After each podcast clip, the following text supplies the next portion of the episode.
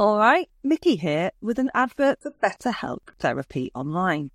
You all right? Such a small question, and sometimes such a big question too, eh? Now, regular listeners will know I am no stranger to depression, and while over time and with the help of some decent counselling and brilliant friends and family, I've established a toolkit to help when the constantly dripping tap of life gets a bit too much. That does not mean I am a stress free human rainbow skipping through meadows. I mean, who is? We all carry around different stresses, big and small, and sometimes we can deal, and sometimes it's much harder to cope. Life, it? Right now, I have a teenage puppy to deal with, and although I love her very, very much, she can be a lot. There, said it. And as quick a fix as it seemed to say, I'm fine, I'm fine, and push it all down into the big inside box and put that lid on. For me, that hasn't been a great long term solution, in that if I don't get it off my chest, it will at some point come bubbling up, and it's never been one to pick its moments in a good way.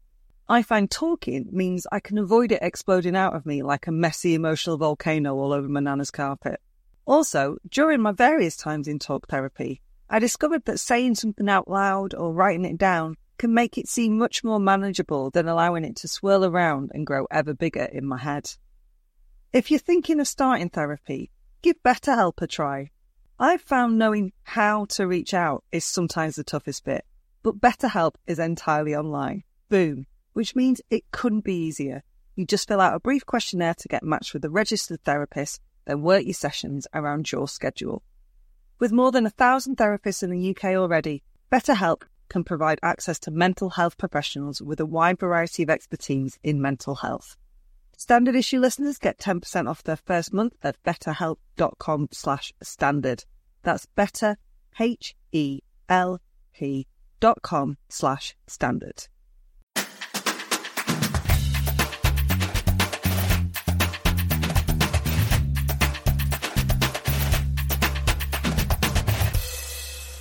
I thought we were just going to objectify Paul Newman for 25 minutes.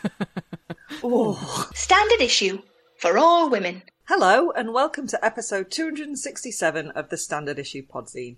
I'm Mickey Noonan, and I've started taking relationship advice from a man who calls himself the Cat Daddy. Is that your husband? no, but I'm going to suggest it to him. I call Gary Grubby Papa. I won't go into reasons why, but it's not sexual. Please don't. No, it's not. It's not sexual. I just did a bit of sick in my mouth. Grubby Hannah. No, it's a guy called Jackson Galaxy. I've mentioned him before in the mail out, actually. Do you think that's his real name? He's American, so it could be. It could well be. I once saw a, in an American airport a last call for someone called Randy Balthazar, so anything's possible. I know someone whose brother is called Randy Wacker. ah, true story. Obama used to have a speechwriter who was called Randy Bumgarden. This is amazing. I want to start taking relationship advice from Randy Bumgarden, but I don't know. Whether, I don't know whether it'll be the cat relationship advice I'm actually seeking, which is what the cat daddy has provided me. What's he given you? Really interesting. So the tensions between Clarky Cat and Mister Trousers. Yeah. There's a massive age gap. There's an even bigger energy gap. It's been a lot of hissing mostly from mm. Clarky and Mr. Trousers going, I gotta get your tail, which is sort of cute, but also like really pissing Clarky Cat off. So, the suggestion from Jackson Galaxy, real name, was to get them to eat together so it, they associate each other's company with a positive thing, with food. And, kind of, touch wood, appears to be working. So, uh, just a big thank you to the cat daddy. That's interesting because eating together is the thing that my cats do least well they'll sleep together, they'll play together. When they eat together, it all gets a bit arsy. Mm. Yeah. Well, I'm lucky at the moment in that Mr. Trousers is not big enough to get onto Clarky's unit, and he eats on a high unit right. because obviously, otherwise, Elsie used to eat Clarky's food. So Clarky's on his unit still, and Mr. Trousers is on the floor. But they can smell each other and they can see each other while they're eating. Mm. And we've had four meals now where they've just eaten, which is great. That's nice. Thank you, the cat daddy, aka Randy Bumgard. Is it Randy Bumgarden or Randy Bumgard? Bumgarden. Now I think about it, I don't think he was a speechwriter. I think he was something to do with the, he worked at the American embassy or he worked at the British embassy. Is it, he definitely exists. Randy I Bumgarden. think that's the least interesting definitely part of that story, to be honest. it's called Randy Bumgarden. you should have all of the jobs. I'm Hannah Dunleavy, and I'm thinking of starting a Substack. And I reckon I'd just say it here because I think you two and the people listening are probably the people most interested in Yeah. that. Because Uh-huh. when I mentioned it to my family, they seemed mostly ambivalent. Did they know what a Substack was? That's going to be my question. Now I know what a Substack is, sort of, but what what is it? Oh, it's basically a newsletter, Mm-hmm. but then it has got like a Patreon sort of element tied into it. So you get it all in the same place rather than say, I'm writing this newsletter, and if you click on this, you can go over to this site and give me some money if you'd like to see more of it. I will give you money to read your Substack, Hannah, if it is called The Adventures of Randy Bumgarden. I mean, uh, to be honest, the main reason I haven't set one up yet is because I want to give it a good name, and I not come up with a good Come name. on yet. now, I think we've solved that Yeah. little mystery. That's a very good name, and I think it will bring a lot of boys to the yard. So I think they'd be disappointed when they see what the content is. That's their in problem. a couple, a couple of towns that I know, there are a couple of really interesting stories on the boil, and no local media to cover them, or certainly no local media to cover them in any kind of depth. Mm. Obviously, the Guardian and the Independent don't realise the rest of the country exists. They're only really interested in sort of London stuff. So yeah. Anyway, more news as it happens. I'm Jen Offord, and I have a shiny new sewing machine. I have no idea how it works. I've seen a picture of it. It does look complicated. There's a hell of a lot of buttons and feet, different feet attachments that you can put on it that do different things, threads in a completely different way. I mean, this is really quite dull for anyone who's not interested in sewing machines. All you need to know is that, like, for me, this is a lovely time, but also a confusing time. What is the difference in having a fancier sewing machine? Well, because you can buy different feet attachments for like basic sewing machines, but uh, you can do stuff like it'll thread itself and things like that, which is like fine. You can do that yourself, but it's annoying, and it like sometimes they just are a bit smoother.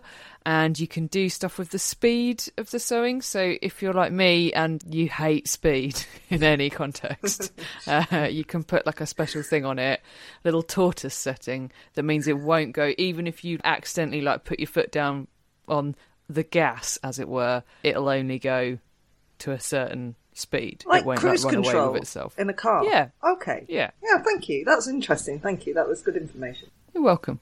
Coming up, theatre maker Elisabeth Gunawan talks to me about dark clowning, mail order brides, cultural stereotypes, and her award winning play, Unforgettable Girl. I talked to standard issue fave Helen Lewis about the second series of her Radio 4 show Great Wives, and on an entirely unrelated note, that is not sarcasm, about the 2024 US election. In Jenny Off the Blocks, it's World Cup fever, as well as the Cycling World Championships, and in Rated or Dated, a melodramatic masterpiece and the most effective contraceptive the world may have ever seen, as we watch 1958's Cat on a Hot Tin Roof. But first, oh, shouldn't we all just have a little nap instead? Oh, I'm in. It's time for the Bush Telegraph. Cue Sting. Bush Telegraph. Welcome to the Bush Telegraph, where we know which way we're driving. Even Jen. Yeah, and she's not even officially passed her test yet, or indeed unofficially passed her test yet. There's no passing of test yet. But apparently, there has been an uptick of 13% driving the wrong way on motorways, Hannah. What? That is terrifying. I mean, when I worked for local papers, like, we did have a couple of incidents when it happened, you know, stories about it. And as a rule, there were people who were very, very old and really probably shouldn't have been on the road, or people who were not from the UK and therefore had gone into some sort of muscle memory and just joined at a junction where they would if they were at home and they've driven, you know, Americans used to do it quite a lot round here up at the air bases. But yeah, I mean, 30% rise, I don't know what explains that. Apparently, it's drunk driving and also satnav is to blame. That's interesting, isn't it? Yeah, because it does sometimes tell you to do things that are weird. Like when I was driving down the motorway and it said, turn right. How? Yes. if it's okay with you, I'm just going to ignore that and carry on doing what I was doing. More people should be like you, Hannah. I mean, I think that's a rule. Yeah. I know you do. On that note, I have a quick question for you. Okay. Do I look like a lesbian and or your nan? now, I'm not going to wait for an answer because it doesn't really matter what that answer is. I'd not be insulted if you said I look like a lesbian. And I might be insulted by the nan part, depending on how old the person who said it was. But in truth, I probably do look like at least one person's lesbian nan, and I am good with that. I think I look like at least eight people's lesbian nan, for sure. It's fine. Why do I bring this up? Well, because of a viral video that circulated on social media last week, in which half a dozen police officers arrested a highly distressed 16 year old autistic girl in her own house for telling a female officer exactly this. Have you seen it, Mickey? That video is so upsetting. It's awful. Yeah, it's the bit where you could audibly hear her hissing herself that I yeah, think is, yeah, yeah. She's obviously in such distress. Now, I'm always reluctant to take a viral video as the sole source of information on a story, but here it appears it might actually show what it is claiming to show. And if you listen very carefully, you can hear the Met letting out a huge sigh of relief that their officers didn't look like the absolute worst for one day. Yep. Public reaction to the video, in which the teenager is hiding in a corner and hitting herself in the face, was so strong that by Friday, West Yorkshire Police, that's the force in question, had put out a statement adding what it called context to the video, including saying the teen had been picked up after drinking in Leeds city centre. Not sure what we're supposed to make of that, since I'm sure a whole load of us have been pissed at 16. It doesn't make you an intrinsically bad person. Agreed. The statement from Assistant Chief Con Oz Khan, which was put out as a virtually unreadable graphic, has since been deleted from social media. It contained the following statements quote, West Yorkshire Police takes its responsibilities around the welfare of young people taken into custody and around neurodiversity very seriously. I feel like that should have one of those CNN style claimed without evidence around that, Uh-huh. given the female officer's response to the teen's mother's statement that her daughter is autistic was, I don't care. Oh, oh, it's oh, it's awful. It's so awful. The statement added that she had been arrested on suspicion of a homophobic public order offence, adding, quote, We also maintain that our officers and staff should not have to face abuse while working to keep our communities safe.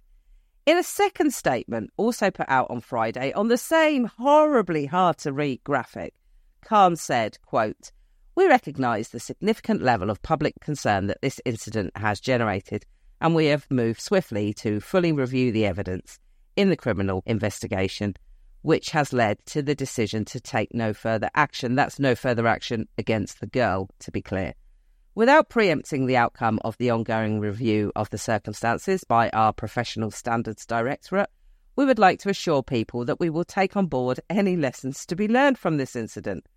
We do appreciate the understandable sensitivities around incidents involving young people and neurodiversity, and we are genuinely committed to developing how we respond to these often very challenging situations. I'm laughing not at the content of the statement, but at the fact that, you know, Hannah and I are, and this might surprise some of you, we are professionals. So when we come to read out other people's words, you, you read them as straight as you can. But I mean, you were right, Hannah, to make that sarcastic as fuck because I don't believe that I am reassured, West Yorkshire Police, not in the slightest, that you know. are going to learn any lessons. Now, as the man said, without wanting to prejudge the results of that review, I'd like to say a few things. Firstly, if the only violence a teenager is doing is to themselves, it does not take six officers to arrest her. Secondly, if you think that being told you look like someone's lesbian nan is abuse, you might want to examine your own homophobia before accusing other people of it. Hell yes. And finally, this is precisely why I've not been 100% in support of hate crime legislation because it is exceptionally easy to abuse. And not the first time the West Yorkshire Police Force have been guilty of it as well. Yeah, absolutely. And, you know, Humza Yousaf wants to bring in a hate crime bill in Scotland that will mean you can be found guilty of saying things in your own home.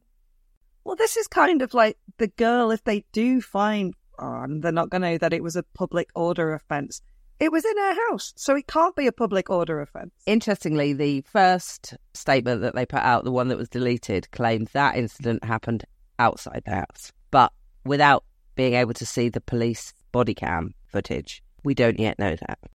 Hmm. Interesting that they've not released that to back themselves Yeah. up, but I, I mean, I don't know if they can. Oh, they can definitely release. Yeah. I mean, she's 16. There's going to be all sorts of things about what they can and can't say anyway. I don't know. It's interesting. But honestly, if you think I look like your lesbian nan, you know, feel free. Yeah, totally. And also, your nan is hot. I mean that literally. Uh, we're all sweating. It's bleak out there in world news, Hannah. I know you know that. You just bleaked us, so thank you very much. But there is more bleak. Cheese, butter, and bread are up in price more than 30% in the past two That's like years. a 100% of my diet as well. Hannah's cheese sandwiches are up in price by more than 30% in the past two years. And this food price inflation does, of course, disproportionately affect Hannah and low income households. More poor, desperate people have drowned trying to cross seas to safer havens. Maui is being devastated by fire while Japan is bracing to be underwater. In Argentina, a man who thinks the climate crisis is a lie and wants the sale of human organs to be legalised is frontrunner in the country's primary elections. And in Brussels, someone has stolen a massive metal head. Yeah, it's a whole load of no thanks and fuck this. And so, I have decided to bring a bonus good news story to the Bush Telegraph. What? I know! And it's a good news story for women. Yes, please, and hello, Original Sounds Collective, a campaign to bring more women into the Notting Hill Carnival's sound system scene. Lynette Kamala, who at 14 became one of the first female DJs at the carnival, has partnered with Guinness to support up and coming sound system operators, DJs, and producers hoping to break onto the scene via a new grassroots mentoring program. Though there are loads more female DJs than there used to be, there is, according to Kamala, still an issue around access and lack of support. People feel like they're perhaps in isolation, she said. They're feeling like they're the only ones doing this or feeling this way and really want to learn more about it. The Original Sounds Collective Mentorship Program will include bespoke training, experiences, and access to new equipment, with mentors including Carnival legends Dubplate Pearl and Ella Davison Smith. I've said that like I know who they are, but I've got to be honest with you, I do not. I'm not a cool person. The mentees for the first round have been selected, but the program is going to open up again soon for prospective applicants to apply. Make some noise. What, me? Yeah, go on. Hey.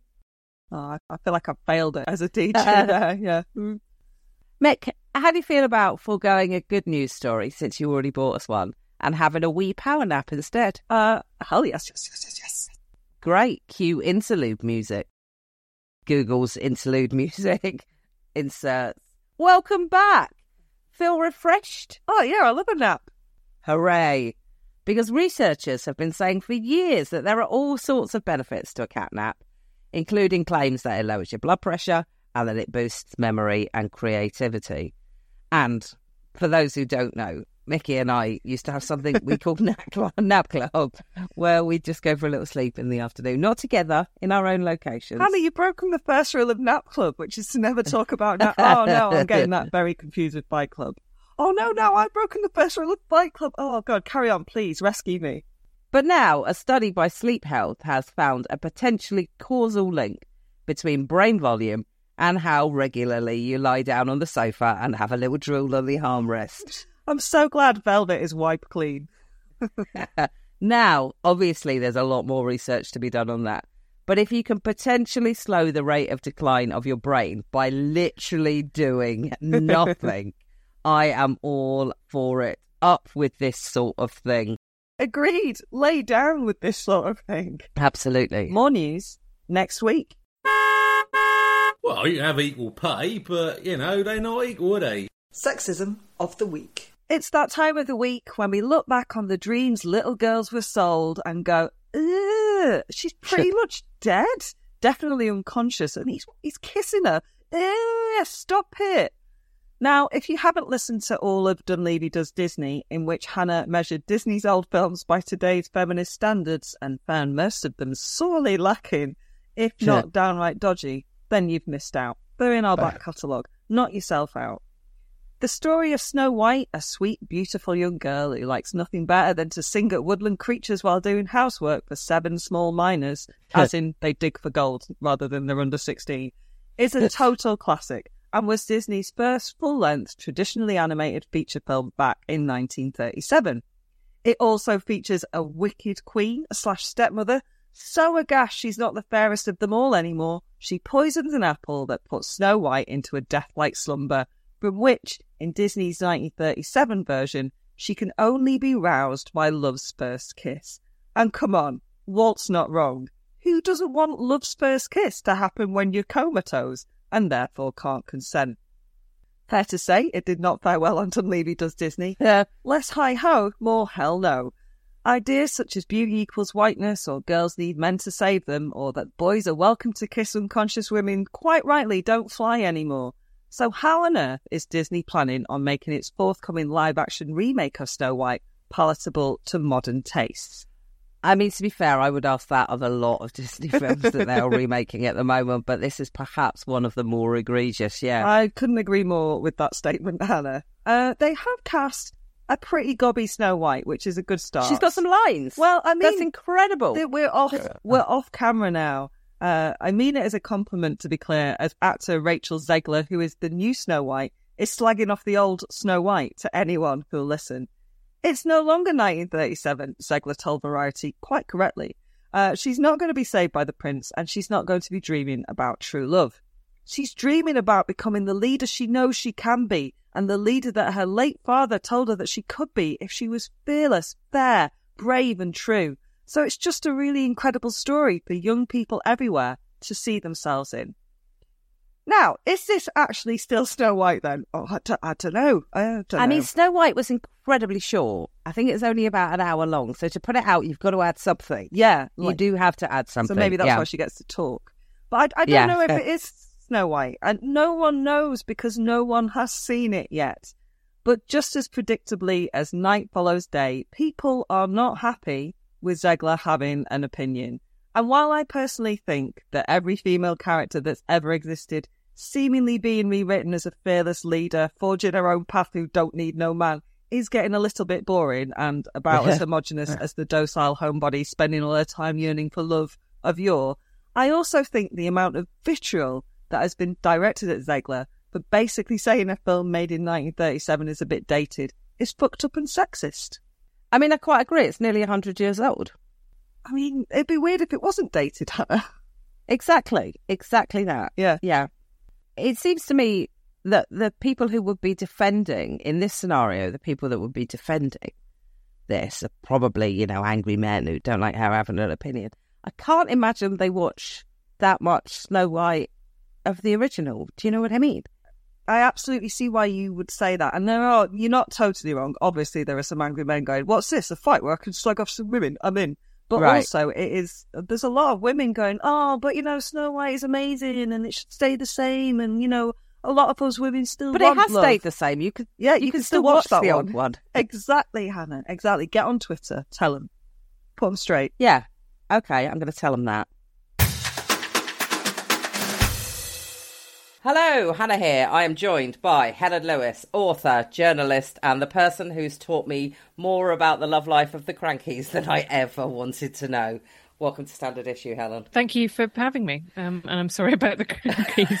I don't know how I missed this when it was in the news, but because I was listening to a preview of season two of Great Wives, which begins this week and will be available to listen to on Radio 4 and BBC Sounds, you talk quite a lot about it. yeah, so they gave an interview in 2011 in which they said in their younger days they had been swingers and had been quite the pair of goers. I believe that Ian used to run naked through housing estates and they once had sex on a boat that was in the channel and there's a whole bit where they're like oh, we nearly made it all the way to france. We couldn't do that now. Anyway i wanted in the series to talk about particularly creative couples. Mm. And you know people always talk about i don't know, you know beyonce and jay-z for example or you know robert browning and elizabeth barrett browning. And i was like no you know who i'm going to talk about. I'm mm. going to start this series. It's radio 4 comedy series. I'm going to start with the Krankies. Well done. because they have been one of the like longest actually in terms of couples who've worked together they are probably the success story they've been together since they were like teenagers it's i mean it's quite sweet Yeah. really Well, let's start with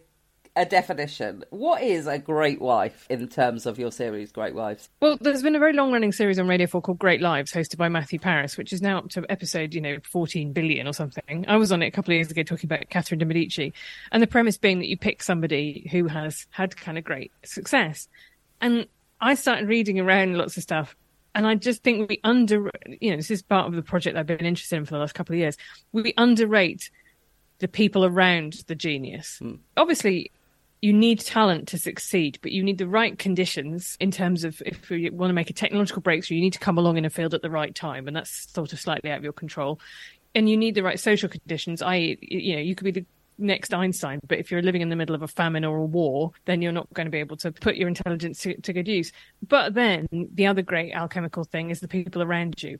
And I think, particularly from the industrial revolution onwards, when women began to become literate, I think that there are so many people who really benefited from having a wife who was sort of interested in the same things as they were, but also willing to do all the secretarial work. And it's just this huge, huge advantage that men had of a particular class, right? But it's bound up with class, but that, that almost no women in history have ever had someone who's like, well, I'd love to listen. I'd love to, you know, talk to you about your printmaking business and also learn some of the technical skills required to support you in that. Mm-hmm. You know, there's just traditionally been quite so many husbands that have been up for that. You just want to leap to the assumption that is, you know, the patriarchy, but are there other reasons that wives were traditionally sort of overlooked. It's a patriarch in a couple of different ways. One is which is, you know, that there were lots of professional associations, universities where you simply couldn't get a job as a woman. Marie Curie only became a professor of physics after Pierre died and she sort of essentially inherited his, his seat someone who won two Nobel Prizes, Nobel Prizes in two different disciplines. Even so, nonetheless, the French university system was like, well, okay, I suppose if you if we have to. And the same thing happened. Um, there's a great episode of one of Malcolm Gladwell's revisionist history about the fact that the, the Royal Academy lets in one woman early on and then they kind of go, this didn't work out very well. And it's about a sort of hundred years before they let in another one. So a big part of it is the fact that actually, you know, women were kept out of professional associations, universities, the kind of means of, of, of, becoming masters of the craft, whatever it happened to be. But the one thing that they could do is marry somebody who was also interested in it and be the kind of secondary player in that relationship. So you do see, you know, quite a lot of that. And sometimes you see that with the sisters of people. Caroline Herschel, for example, yeah. as a, in, in astronomy, you know, that if you could be close to somebody who was actually able to fulfill their potential, that was a kind of silver medal. And now the other thing that is more contentious, I guess, is whether or not are women, are women now naturally not less ambitious per se, but less willing to bet on themselves in that kind of way that you have to be to achieve something huge. Mm. You know, hmm. that kind of overweening self confidence of a kind of, you know, Napoleon or someone like that, I think is rare among women. And I'm not ever clear on whether or not that's, you know, what percentage of that is hormonal, biological, social, cultural, you know, economic. But I think that has traditionally been slightly rarer because it's a kind of narcissism, isn't it? It's, I'm amazing and if you are actually amazing as well as thinking you're amazing, that's the perfect recipe. If you've only got one of them, traditionally, you know, there has been a problem. Yeah. But great wives aren't always wives, are they? Like you, you did mention Caroline Herschel, but that, that, I mean, there are other examples. There are men who were great wives to great women.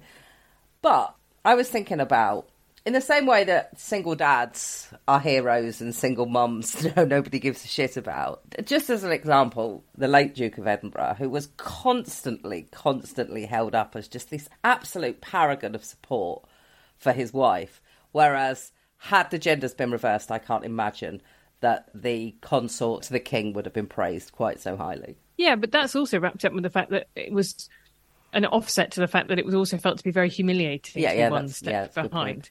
Yeah. You know, and I think that the same thing about Denis Thatcher. And I, you know, I was working for a while on a screenplay about the 1970s and about politics in the 1970s. And one of the things I thought was really telling about that was you had a whole generation of politicians, female politicians, who were married to men who had fought in the Second World War.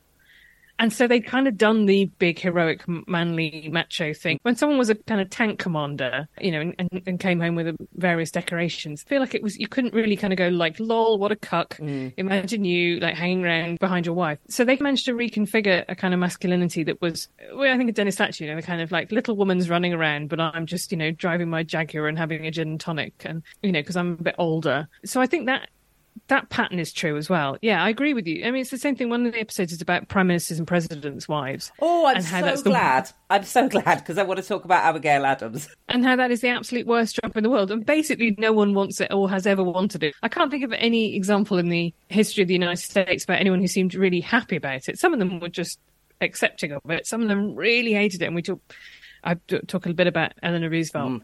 as somebody who really. I mean, God, by God, did she maximise the platform that she was given? She was writing a daily column at Yeah. one point. Oh, my God. Like she was like a sort of blogger before the internet. That's the thing that impresses me the most. I mean, I wrote a weekly column for 10 years, and some days I would literally just be in the street going, Somebody tell me what to write. And so that she like ploughed one out every day is, is unbelievable. Yeah.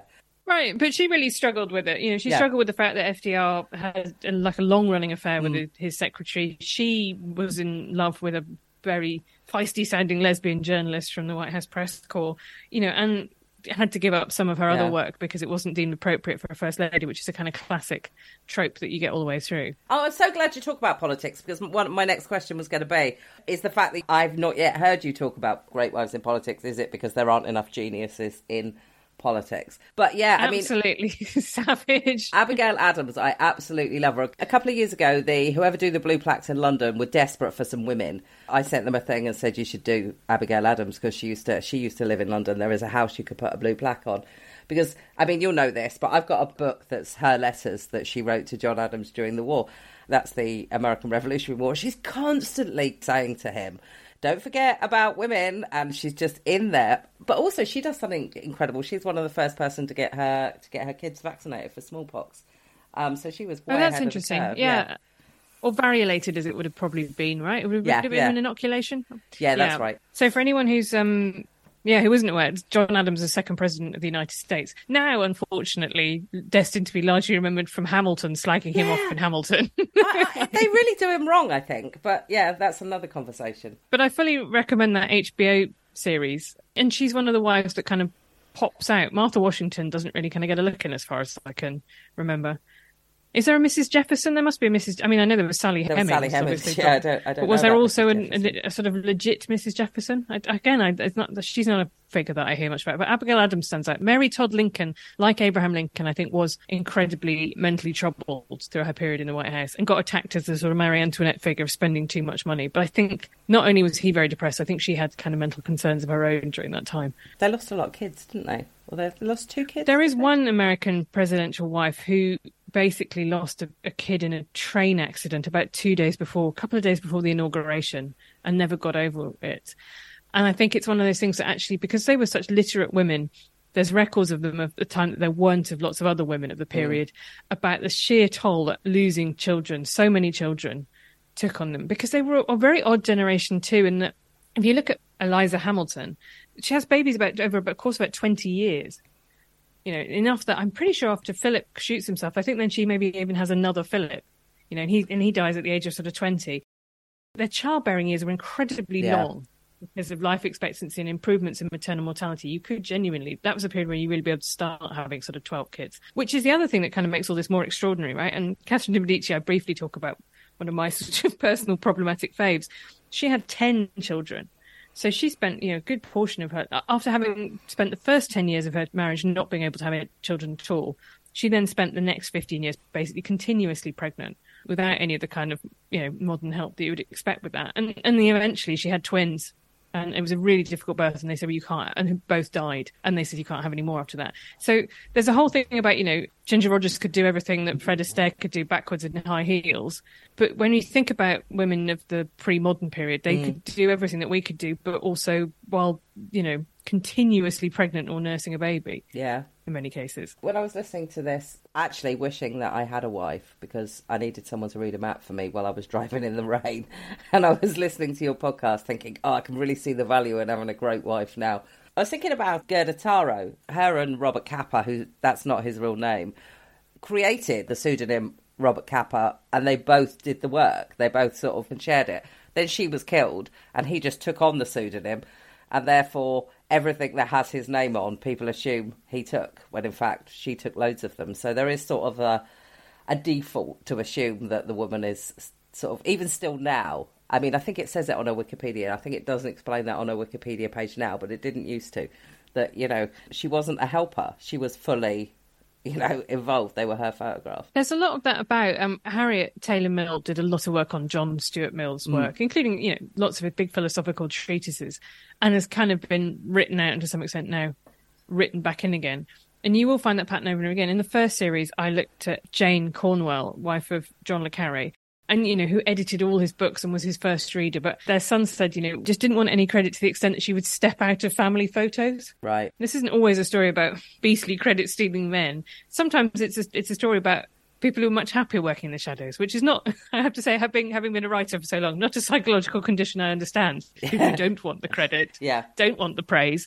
That I think there have been more women who have been happier in that role for whatever reason, probably through history. Oh well, then maybe you don't then, because I was going to ask you if you think that being a great wife is is a dying art, in as much as women nowadays do want the credit, or, or not even the credit. They're just too busy doing their own thing over there. They don't want to be the secretary. Although I'd imagine quite a lot of politics, there is still wives picking up a lot of slack. I mean, I think definitely if you are the non MP partner of an MP, then the expectation is really, particularly in a constituency outside London, that you will essentially be a kind of single parent during the week. Yeah. And then your partner will come home at weekends. And that does make it very hard for women with young kids.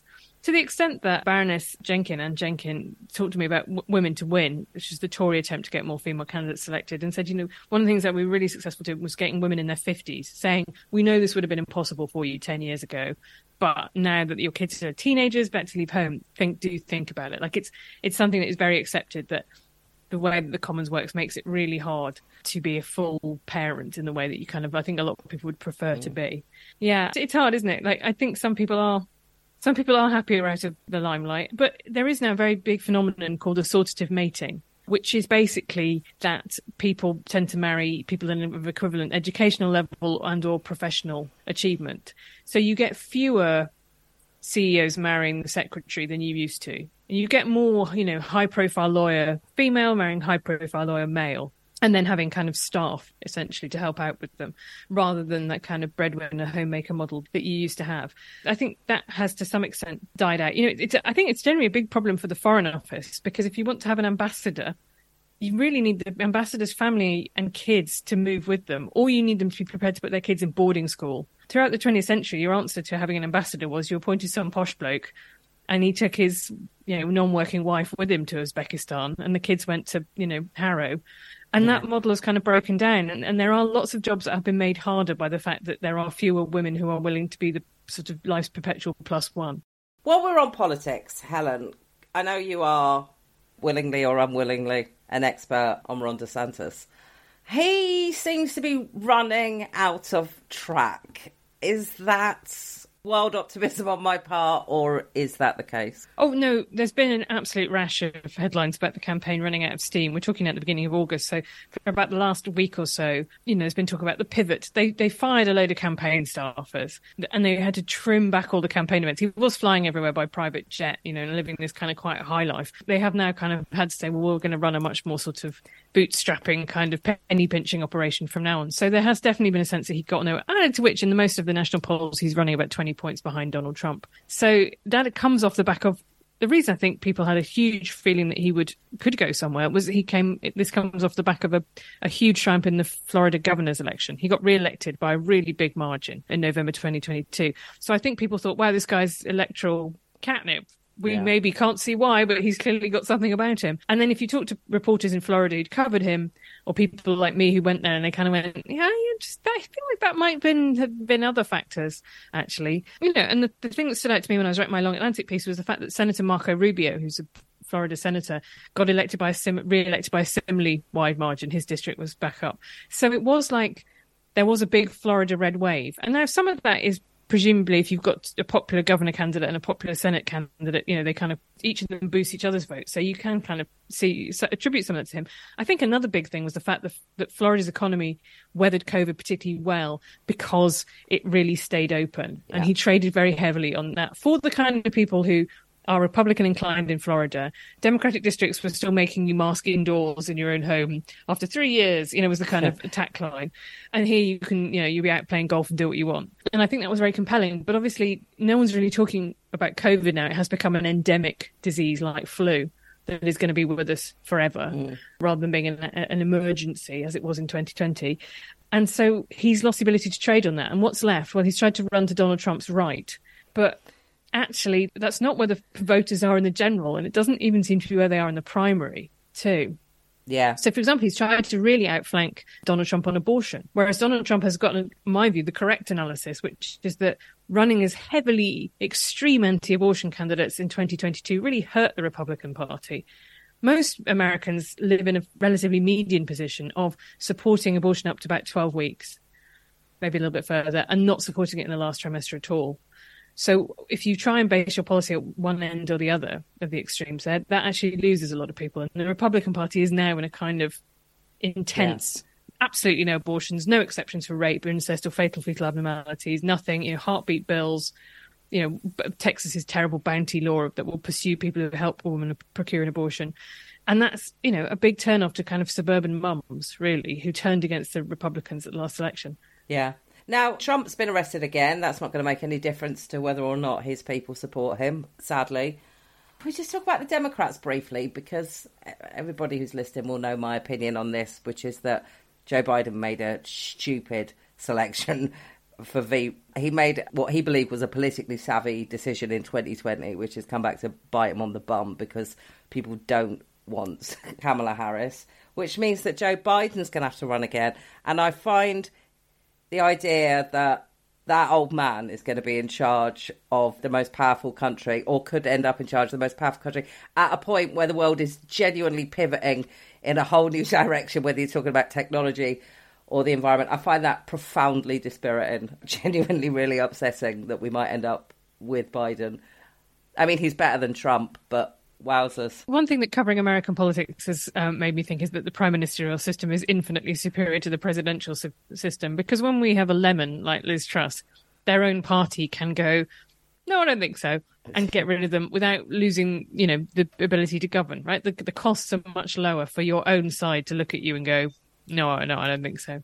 And I, I share your feelings about Biden. You know that we talk in politics a lot about um, parties having a Ming Vase strategy. So I would say that Labour currently is pursuing a Ming Vase strategy, which basically like we're ahead in the polls, we're doing okay. We just got to carry the Ming Vase yeah. across the thing, not drop it, and like put it down on the other side.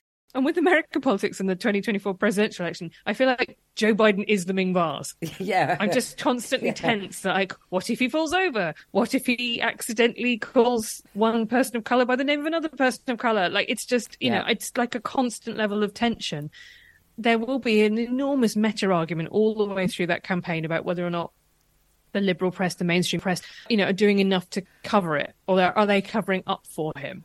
Now, I think you can overfloat that because there was a similar thing about, if you remember all the way through 2016, about are the liberal press covering up Hillary's terrible mm. health problems? She's got a secret brain tumor. She fell over. You know, whereas in fact, actually, what she had was flu on a really hot day, and she staggered slightly and was better two days later. And she's still with us now and perfectly fine. Yeah.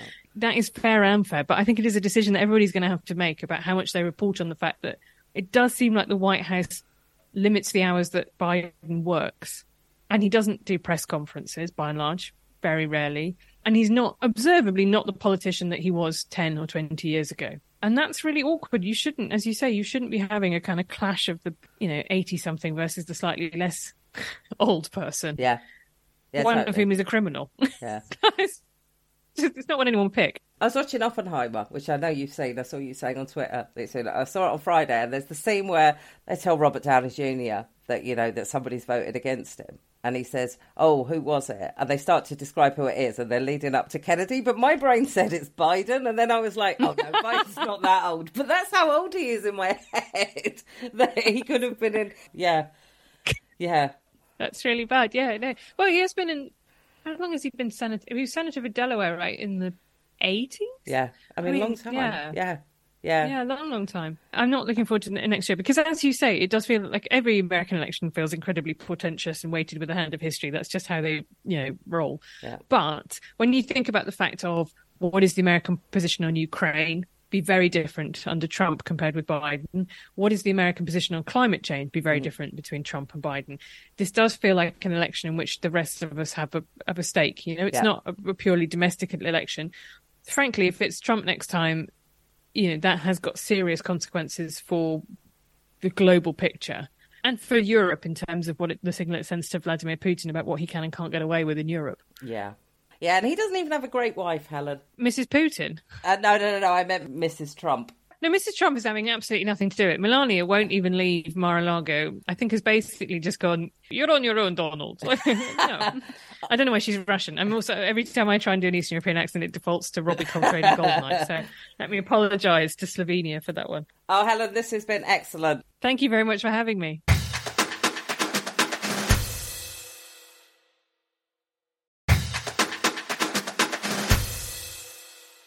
Hello, I'm joined on the Zoom by award winning theatre maker, artist, and actor Elisabeth Gunawan. Elisabeth, hello. Hi, Vicky. It's really nice to be here. So, yeah, let's kick off with the most obvious question. Tell us about your play, Unforgettable Girl, and its main character, Vaccine. Unforgettable Girl has been one of the biggest surprises of my creative life. The piece actually began when I was a student at RADA. Uh, for a little bit of context, I'm Indonesian. I went to RADA slightly before the pandemic and before also a lot of the conversations that were started by the Black Lives Matter momentum after the murder of George Floyd. And when I was there, I was the only East Asian woman in a performing arts course. I remember joking to a friend and saying, you know, I can't skip class because they'll immediately notice. I think this piece and this character was sort of born almost like a strange guardian angel or maybe guardian demon of my time at which was a time that both gave me all of the skills and the ways of thinking about theater that I still use today, but was also an extremely uh, hostile and dangerous time because I was entering a space where, and I think a lot of women, and particularly women of color, will feel a bit of familiarity when they hear this. It was a space where bodies like mine held the burden of servitude. And it was kind of expected that if you were given entry, if you're allowed in, that you would kind of stay on the sidelines. And that was something that also made me very angry. It was also something that I noticed and also that people around me noticed. One of our first assignments at RADA was actually to create a drag piece, which we then went on to perform at a bar in Shoreditch. This was our first semester. And I remember the provocation that my teacher gave me was discover a mask that's going to help you reveal yourself. And so this character that I played around with was a way for me to explore all of the ways in which I had to be forced to be a certain way in order to maintain my space in this, you know, very elite, very white space. I had to be intelligent and well spoken and this and that. And so I created this character that was the exact opposite of all of those things. It was this mail order bride, you know, complete with ping pong balls and a tacky fan and wedding dress. And yet she she had this courage that I often didn't have. The character kind of came out in this little drag piece and went on to become actually my dissertation piece at RADA. I performed it at Bloomsbury Festival. It premiered for a two night run at the cockpit in 2021. And somebody from the stage saw it and we got five stars from the stage and an Offie award from the OffFest, which is given to sort of the best show at Vault Festival. And so I've been completely also bowled over by how resonant this piece has been to kind of the audiences who have come to see it and have seen the ways in which this piece challenges those like invisible power structures, the ways in which it makes people who, you know, I saw also the look of familiarity that you gave me, that smile of when, you know, everybody knows when you enter a space and everything is kind of saying that you don't belong there. Uh-huh. I think there's a lot of people who find that the piece resonates and makes them feel heard and seen. So I'm really excited to bring it to Edinburgh Fringe. My hope is that it's gonna kind of get the audience that I think it deserves. I love that. Edinburgh is so open, and I think that that idea of adventuring creativity, which it sounds like Unforgettable Girl absolutely embraces, is something that is also embraced by Edinburgh audiences. So, yeah, I think you'll have a great festival. There was a line that I read in an interview you'd done about vaccine, and you said, like many women, vaccine adopts or performs certain identities in order to survive. And I was like, oh, fucking Yeah. hell, yeah, how true. And I think for women, and even more so for marginalised women, having to adopt identities to fit in, to be accepted, to test out waters, slows down the process of us working out who we actually are. Absolutely. In the case of vaccine, it's we play around with this idea that she came from the wasteland of uh, East Asian stereotypes. So, a mail order bride, uh, ping pong balls, uh, accent. Uh, she comes from Vietnam and also Thailand and also the Philippines because they're all the same place anyway. and even the title, Unforgettable Girl, is a trope. It's a trope of male desire that continues to be relevant in our world today, not because of women necessarily want to be desired by men, but because it's a trope that protects us. Uh-huh. That if you are this way and that way, you will be permitted into these spaces. And even more deeply than that, that you will survive. And what happens throughout the piece, I like to describe it as a sort of ego death. Because basically, you see this woman who, you know, Vaccine is, of course, a character, but in a lot of ways, that woman is no one other than, well, me in a costume, you know. In some way, she's every woman. So you see this woman performing all of these identities as a way to survive. And then you start to see the cracks in her, and she's forced to peel it back and peel it back and peel it back until you meet her kind of in her origin story. But these acts of destruction of kind of the constructs of identity that she's put on eventually leads to a sort of empowerment. And I won't kind of give the story away, but these images that are also even in the marketing of the piece, the headband and everything, something that was really important for me is that the piece has a really strong sense of anger and beauty, life giving anger, life giving beauty, challenging beauty. I think that's really important as well. And at the end of the day, we want people to feel all sorts of things when they come to the show. We want them to laugh. We want them to feel a little bit sour and sometimes a little bit embarrassed. But also, we want them to feel empowered and we want them to leave with a sort of hope. Hope is great. Hope, I think, is the thing that will kill us all, but I'm here for it. I'm absolutely here for it. the name vaccine, what's the story behind that? Absolutely. So, when I was talking about the sort of beginning of the piece, the character was first born in the fall of 2019. And as you know, the pandemic really hit us all in the face around, I think, March 2020. But it was already, as I was developing that piece, the time when uh, there were talks of, you know, Donald Trump was calling it the China virus. And already there was also a rise of violence against East Asian populations, particularly actually older populations. And it was so interesting the fact that, in a way, there was a certain entanglement between presenting as an East Asian person and this virus mm-hmm. and flipping that on its head, you know, because at the time everybody was hoping for a vaccine, right? Yeah. She calls herself the vaccine for the deadlier pandemic that has plagued us for longer, which is loneliness. And I think that there were a lot of really interesting also entanglements with other metaphors, like, or is she the vaccine also for the illness that is in all of us, that is our loyalty to institutional racism and patriarchy, you know, which exists in all of us. And the nature of what a vaccine does is it introduces a little bit of the virus in order that you have to fight it back. And it kind of goes into the nature of the show and the nature of the character, which is that she's extremely challenging. I love the idea that that scene comes in, you meet her in the beginning of the show, and she comes out of an Amazon Prime box because you know, that's, how she's been delivered to um, um to the Pleasance in Edinburgh. And although the promise of a mail order bride is servitude and pleasing and being pleasant, and she does exactly the opposite of all those things because she judges people, she insults their shoes, she asks really uncomfortable probing questions. It's the best thing, really, making audiences uncomfortable. There's there's no sport quite like it. I wish listeners you could see Elisabeth's face right now because she is having a lovely time just even thinking about making audiences uncomfortable. There's definitely a fine balance because what I don't think any piece of theater should do is harass its audience. That's not what you want to do. You want to play with them, almost like they're, um, you know, their children. We all are inside, aren't we? Yeah. That they feel a little bit, oh, not me. Oh, don't pick on me. But also inside, they're they're so delighted. And this is actually something that we come to in the climax of the piece.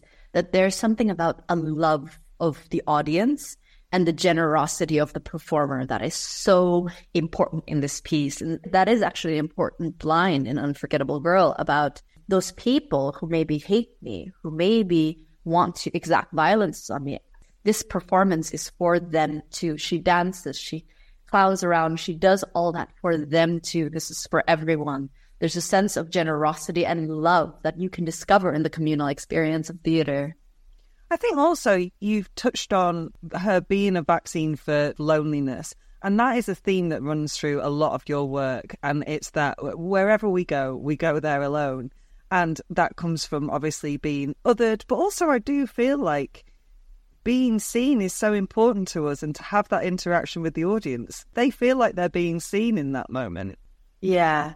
I, I would say also that the experiences that we sort of give space to in this piece are not um, not exclusively experienced by women of color.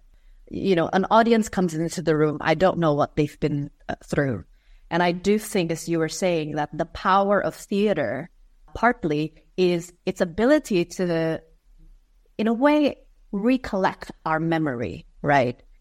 We see through the power of our imagination the world inside out in a way you don't see thing that happens that we see with our naked eyes, but we see the emotional experience that happens underneath. But when you confront these experiences of anger, of marginalization, of trauma, even in a theater, you're in a safe space, you're in a dark room, and you confront it with a little bit of distance and with the safety of imaginary circumstances. For me, that's one of the most exciting things about theater. And because it has this really powerful potential. I also feel like the theater a, has a strong kind of ethical responsibility in that sense as well. It has the responsibility of being benevolent and being ethical and being, you know, and I think all of that makes it more entertaining. You know, I think a lot of people are talking about, oh, there's like, there's so much censorship nowadays. You have to be really careful what you say. And, you know, I, I see where they're coming from. And at the same time, I'm like, you can't be funny without being racist and misogynistic and blah blah blah. Like, are you really funny? It's like, are you saying that because we can't do all those things, it's making us less creative? I think that's maybe a challenge for, for us to be even more creative and to speak more underneath the surface. Totally, totally agree with you. Now, there is a rich theme of, um, pl- please forgive my pronunciation, listeners will know that my French accent is appalling. Um, the Bouffon in Unforgettable Girl, which is a collaboration with Created a Monster, who are big in to Bouffon. And I hope I'm not simplifying too much to say that Bouffon is sort of dark clowning with a sharp line in mockery. I wondered what drew you to this way of storytelling. Absolutely. My French accent is non existent. Yes. Uh, I Bouffon, which is even more embarrassing. It's like the hairstyle, although the hairstyle means airhead, which I think it was, which is to do with well, bouffons, the sort of the sort of derogatory name for an idiot, basically. Mm-hmm. I love that you mentioned created a monster because this piece, I think, very much scaffolds onto the work of also a lot of women in sort of clown and Bouffon spaces that are often not as visible.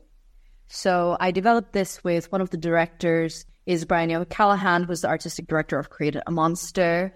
We also worked with the mentorship of a woman named Peta Lily, who is an expert on clown and specifically dark clown in the UK. So a lot of kind of amazing women helped us create this piece, as well as Simon Gleave, who's also a, a key artistic associate and a, a great ally throughout this project, who's also part of Created a Monster. So clowns are generally, and again, I have one perspective on it. There may be people out there who have a different perspective.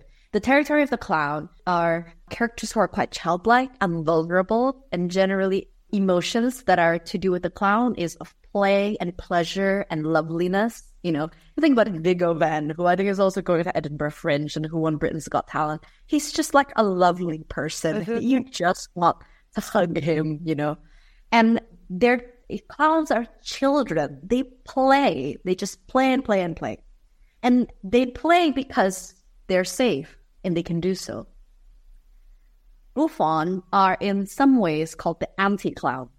Right. And actually another w- woman, her name's Louise Peacock, said something that I think is massively helpful in looking at Bouffon, which is that we make fun of the clown, but the Bouffon make fun of us.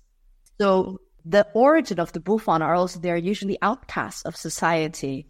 They are people who are not permitted in our spaces. And the only time they're permitted is when they perform. And when they perform, they'd better be funny. So unlike a clown, bouffons in a way have very little vulnerability because they are constantly in danger. They're constantly unsafe. And one of the things that they do, they're kind of narrow margin of freedom is when they make fun of the people who oppress them. They make people laugh and then the people laughing suddenly realize they're laughing at themselves. That's part of what the bouffon does. And so there was just something incredibly potent about using the bouffon when talking about identities and stories that exist in the margins. And there was something as well very, very confronting about having vaccine, this mail order bride who comes and confronts us all in all of the ways in which she is other, but all of the ways in which the way the audience is present otherizes her. So what she reveals is this system that sort of subjugates us all, really. And that's kind of been a, a long exploration, a very rewarding exploration for us. Amazing. So Unforgettable Girl is at Pleasance Courtyard until August the 28th. Elisabeth, where can people find out more information about Unforgettable Girl, please? You can go to the Pleasance website and search Unforgettable Girl, and you can find out more information about where we're on. You can also find me on social media. My name is Elisabeth Gunawan. That's Elisabeth with an S to separate it from our dead queen, may she rest in peace. and also my website, www.elisabethgunawan.art. You can find all kinds of information about both the show and all my other projects there. Well, I wanted to ask you about your artistic collective, Saksi Bisu. Again, I'm so sorry for my pronunciation. Please say it better for me in a moment. What are you working on there? So actually, you said it perfectly. It's it's Saksi Bisu, exactly. The in Indonesian, saksi bisu means uh, silent witness. I like that bisu is also a play on words because in French it means kiss. So there's something about this kind of shared intimacy, a silent shared intimacy with the audience, which is such a big part of my work. I recently finished an incredibly rewarding experience working at the Barbican, developing my new piece as part of their open lab program. The piece is called Prayers for a Hungry Ghost again, I love using um, kind of stories and and myths from kind of my own background as a Southeast Asian woman to explore larger systemic issues. And prayers for a hungry ghost. It's basically using the myth of, uh, you know, there's this belief that people who are greedy are reborn as ghosts with like empty bellies and fire in their mouths, so everything they eat turns to ash. So it's sort of an exploration of the kind of greed and intergenerational trauma and deep sense of worthlessness that is actually created by this narrative of the model minority and is sort of explored through the story of one family and that's incredibly exciting. I'm also at the moment developing a new project that's still again in r&d phase with new diorama theater. I'm also part of the royal court playwriting program one of the cohort of writers there so there's a lot of things that's kind of brewing, but definitely while all my crazy monstrous children, unforgettable girl is the one that's kind of ready to go to college and exact a lot of mess and chaos and destruction onto the world and a lot of trouble. So that's sort of where I am now. But my hope is that in the future that a lot of these stories also can find audiences that will be soothed and nourished and challenged and entertained by them. Elisabeth, it's been absolutely delightful hearing about your crazy monstrous children. Thank you so much for chatting with me. Oh, thank you, Mickey. It's been a pleasure.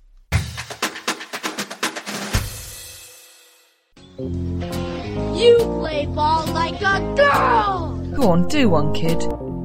Jenny off the blocks. Welcome to Jenny Off the Blocks, that time of the week where we break away from the patriarchy and sprint across the finish line as we discuss all things women's sport. As we head with alarming pace towards the end of the Women's World Cup, I thought I might just take a minute to reflect on what an incredible tournament it's been. The semi finals are underway as I record this with Spain and Sweden currently drawing nil nil, but you'll know by the time you listen to this what the outcome was. Depending on whether you listen to this on your way into work on Wednesday morning or your way home, you'll also know the outcome of the semi final between Australia and England. Now, look, I said at the beginning of this tournament that I expected Australia to do well, but not to win. Who knows? Maybe they'll prove me wrong. Certainly, England will not be the crowd favourites, and we know from the Euro last year how buoyant a home crowd can be. I'm making no predictions at this stage. And that's been the beauty of this tournament, really. We've seen some very surprising results. We've seen the growth of other teams since previous tournaments. We've seen great promise in teams like, for example, Colombia and Nigeria in terms of where the women's game is heading. There's so much to be excited about.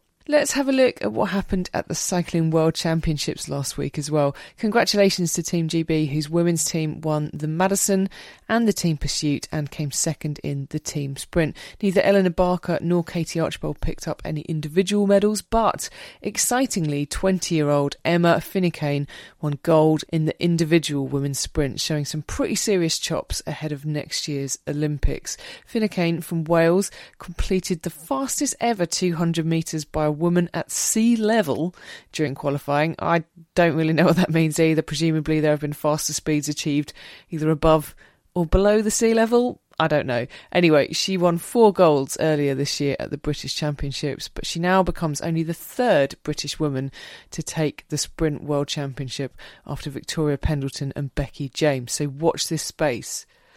Elsewhere, someone who's seen a few gold medals in her time, Dame Sarah Storey, picked up her 36th, in fact, Paracycling World Championship gold in the C5 individual time trial, beating Alana Foster by 1 minute 14.41 seconds. Olympic gold medalist Beth Shriever also held on to her BMX world title, which she claimed gold in back in 2021. Congratulations also in cricket, that is, to Tammy Beaumont, who's hit the first ever century in the hundreds women's competition.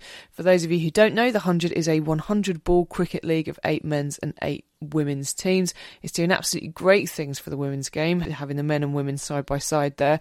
And I know loads of parents actually who say their kids absolutely love it, which can only be positive in my opinion. Beaumont's team, Welsh Fire, beat the Trent Rockets by 181 for 3 to 140 for 5. Her score of 118 is the best of either the men's or women's side of the competition, and the team score of 181 is a women's record. Also, Welsh Fire are, incidentally, currently top in the standings with nine points. Previously, Will Jacks held the record with 108 not out for the Oval Invincibles last year. I'm seeing a lot of arguments about this kind of thing at the moment. I'm sure because the World Cup always brings all the idiots out, but it's the kind of like, oh, it's not competitive like the men's games, so somehow these records mean less. But it's women competing against women, so I don't really understand the logic. To deny, for example, the spectacular feat of Chloe Kelly, whose penalty for England against Nigeria was faster than any taken in the Premier League last season. I mean, I'm struggling to see how her gender gives her an advantage here, but whatever, like I said. All the idiots are out. On that note, that is all from me this week. I'll be back next time with more women's sport.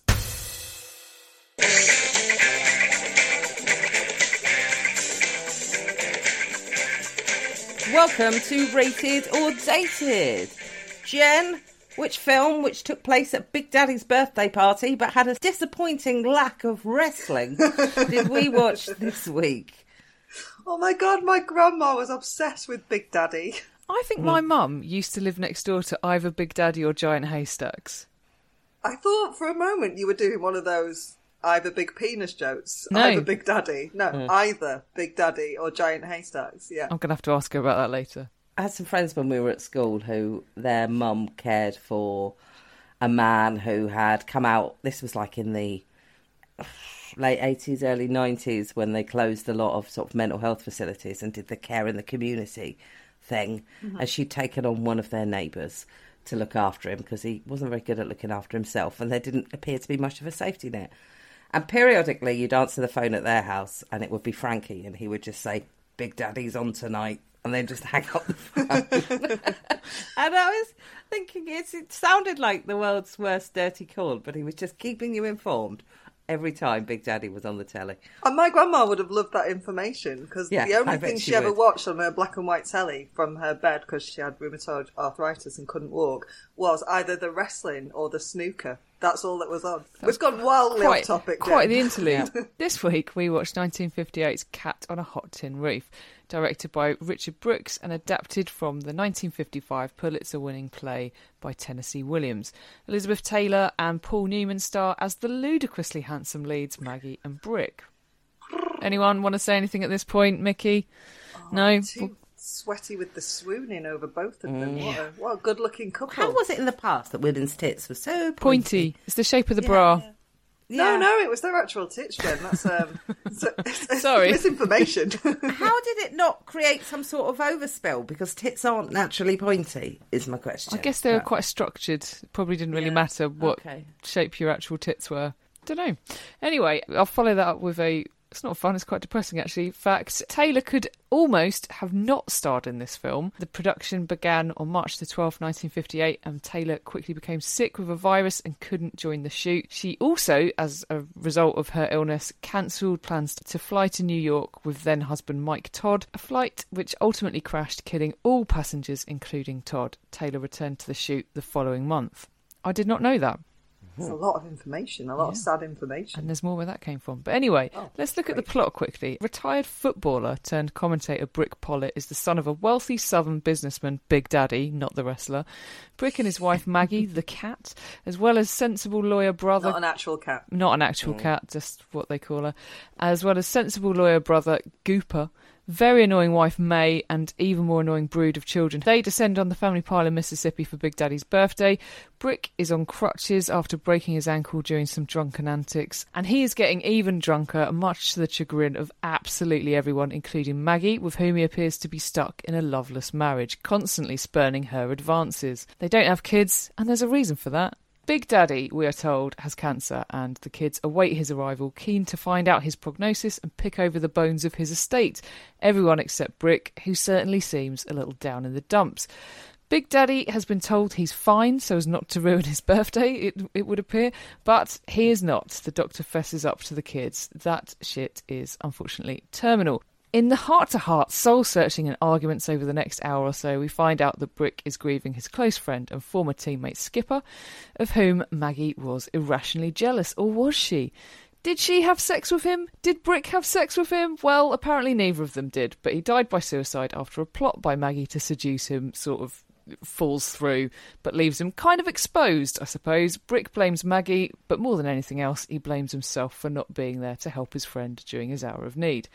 As the night continues, Brick accidentally reveals to Big Daddy that this birthday will be his last, and all hell breaks loose, culminating in a massive lie by Maggie, which inexplicably saves her marriage. Or does it? Who knows? The film was a huge hit, becoming the third highest grossing film of the year and MGM's biggest film of the year.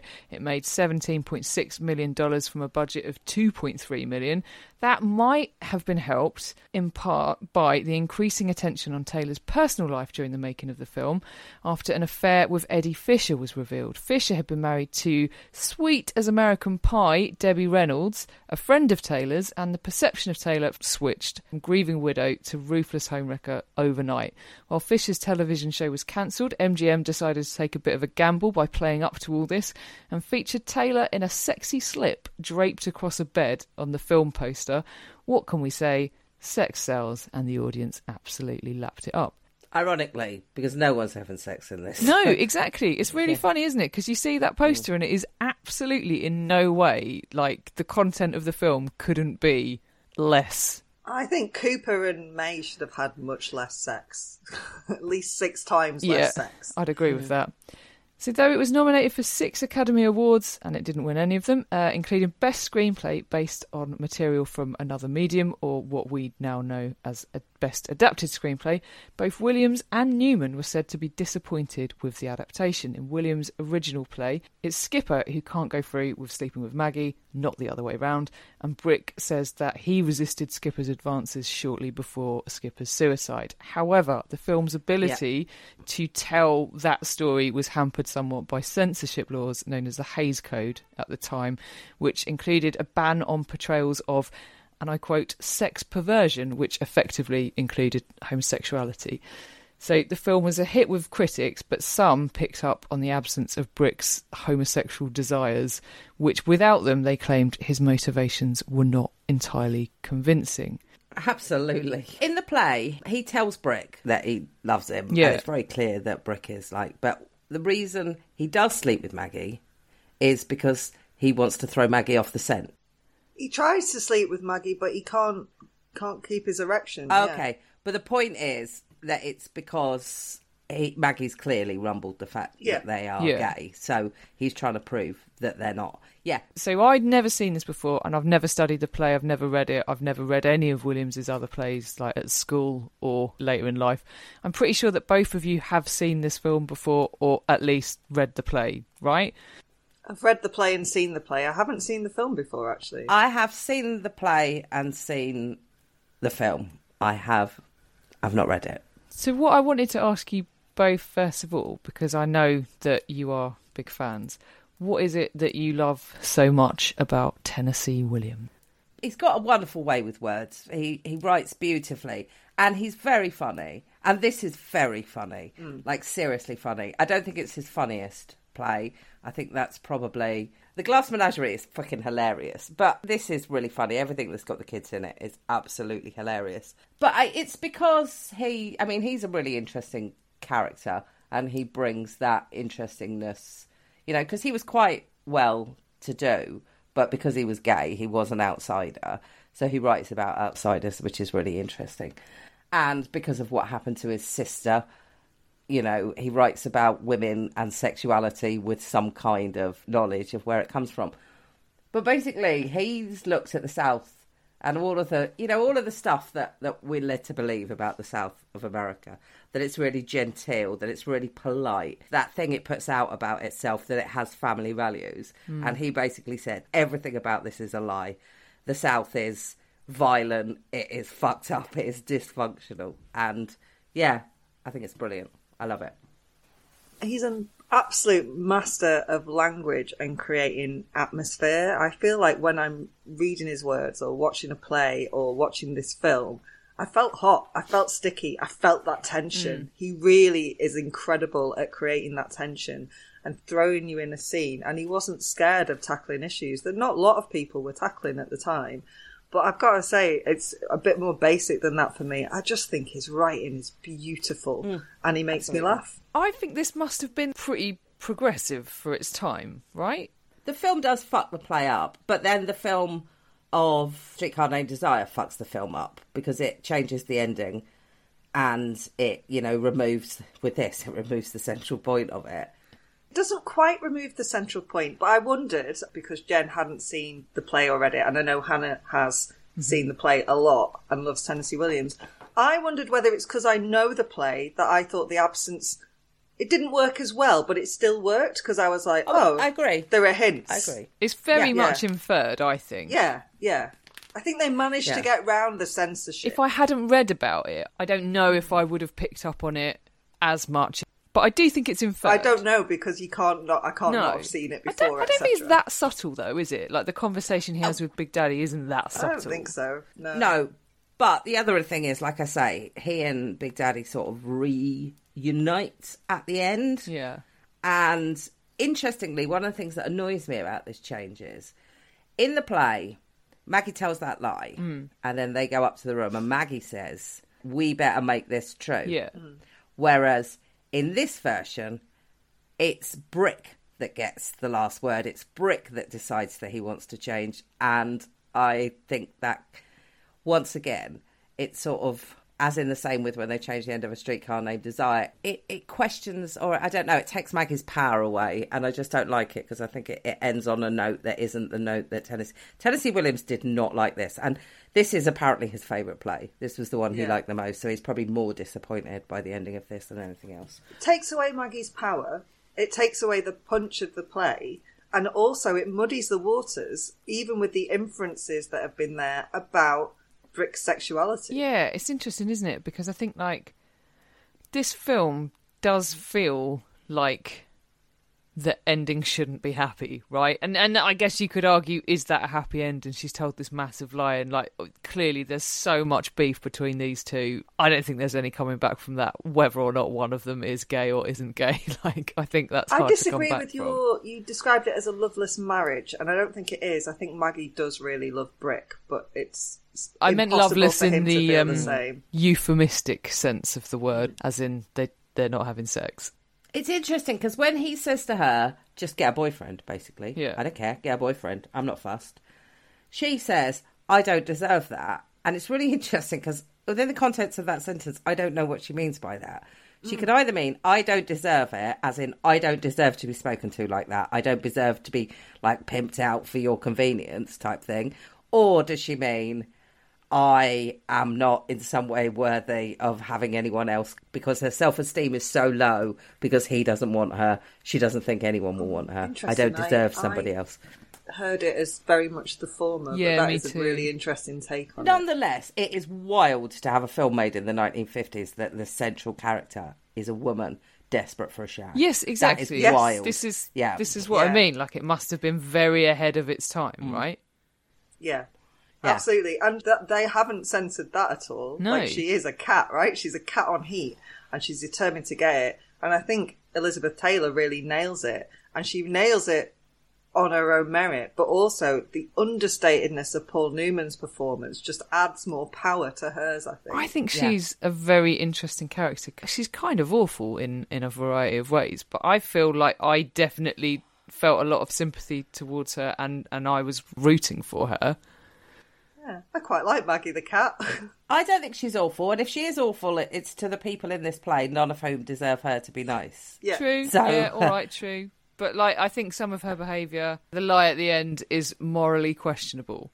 I don't even know if it's just for the money. I don't know if it's to try and force Paul Newman's hand. I don't know. But she is on her own, like Yeah. really in this situation. Yeah. The only ally she has in that house is Big Daddy, and she just found out he's going to die. Yeah. Yeah. Yeah.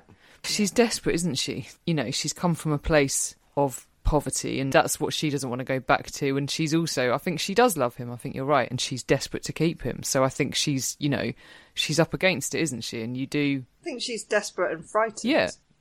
So she, like, you know, like a frightened cat, she's Hmm. kind of like lashing out sometimes. But I, I have quite a lot of respect for Maggie. And yeah, that you're right. The thing that she does at the end is morally questionable. But like, who the fuck in that family isn't morally questionable? Yeah.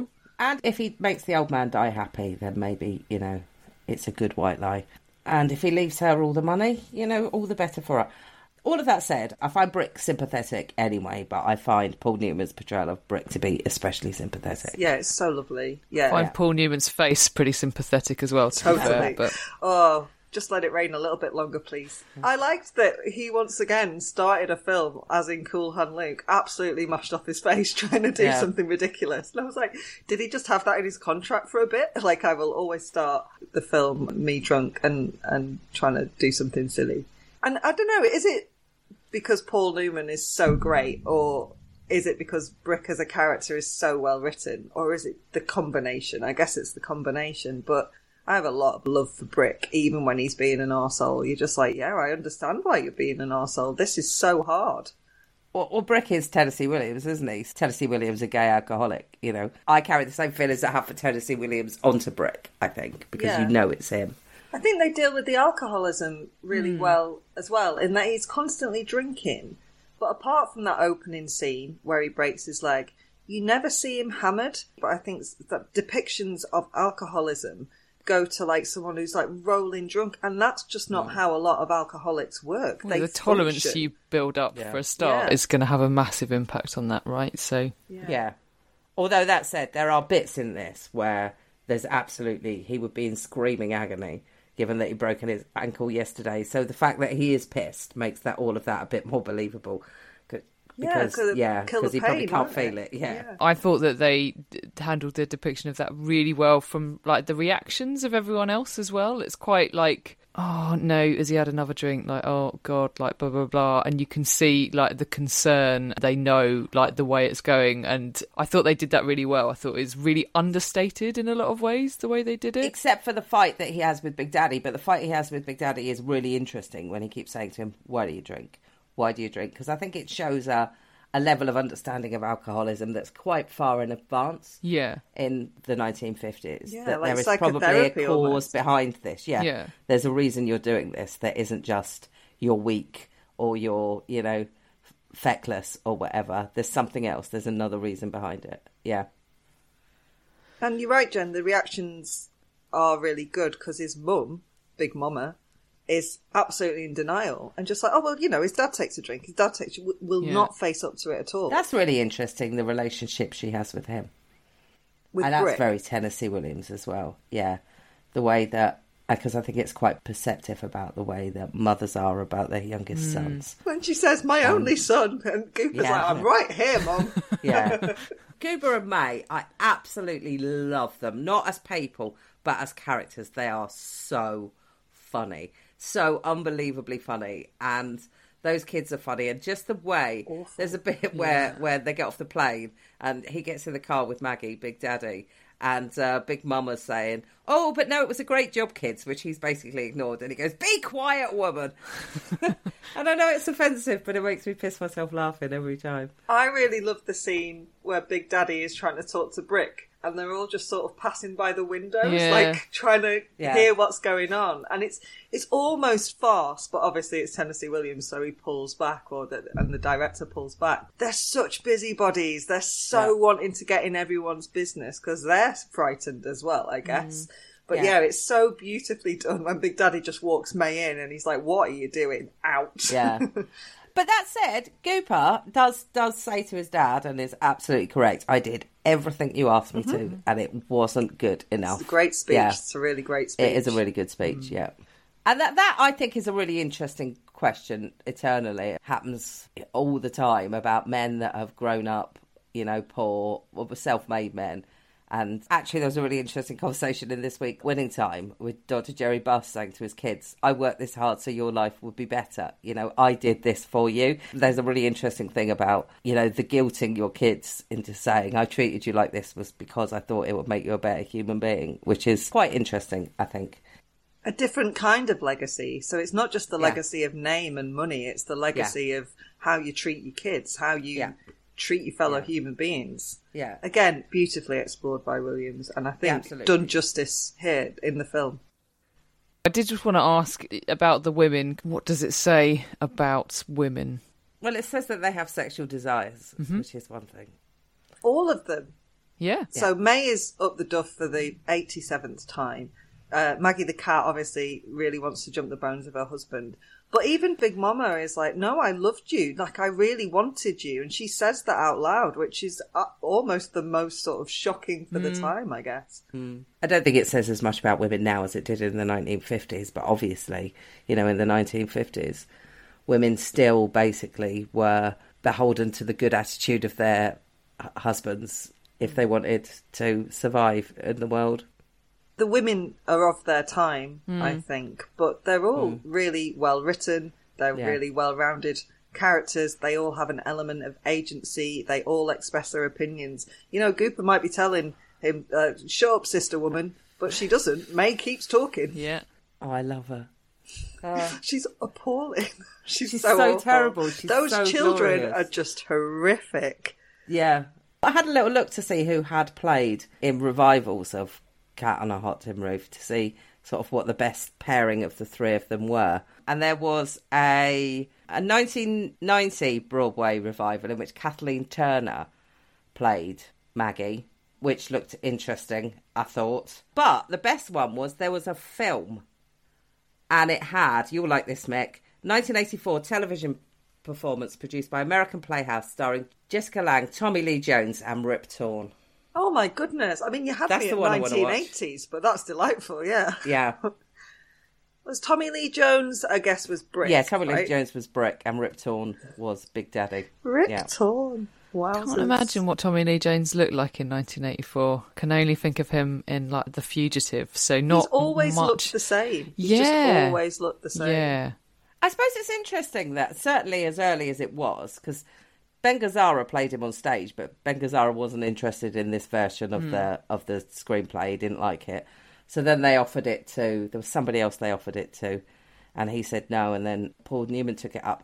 It's interesting that men, sort of Hollywood leading men, were were good with playing a gay man. Yeah. in the 1950s, I suppose. Yeah. Well, I think I know where we're all going to stand on this, but let's ask the question. Rated. Well, I'm going to say, given that the Hays Code fucked it over, it's actually dated, but I fucking love it. I suppose it is, but yeah, I'm going to say I really enjoyed it. Hannah, thank you for suggesting that I choose it. You're welcome. Hannah, thank you for choosing it. Can I just say, choose. before we go to the next one, it's so fucking hot. The three of us are sitting here looking like we're in a Tennessee Williams play. It's it's glowy. It's a glowy face that we're all looking at. I was going to say I agree with you that obviously it's dated, but I do think that even though the Hays Code is you know awful, awful censorship and, and horrific dated views, I think they still get the message across. I think so. Now then, let's see if the film I have chosen also gets its message across. Oh, Mick. We are watching my favourite, and I'm hoping yours, Wesley Snipes, in vampire flick Blade. Come on!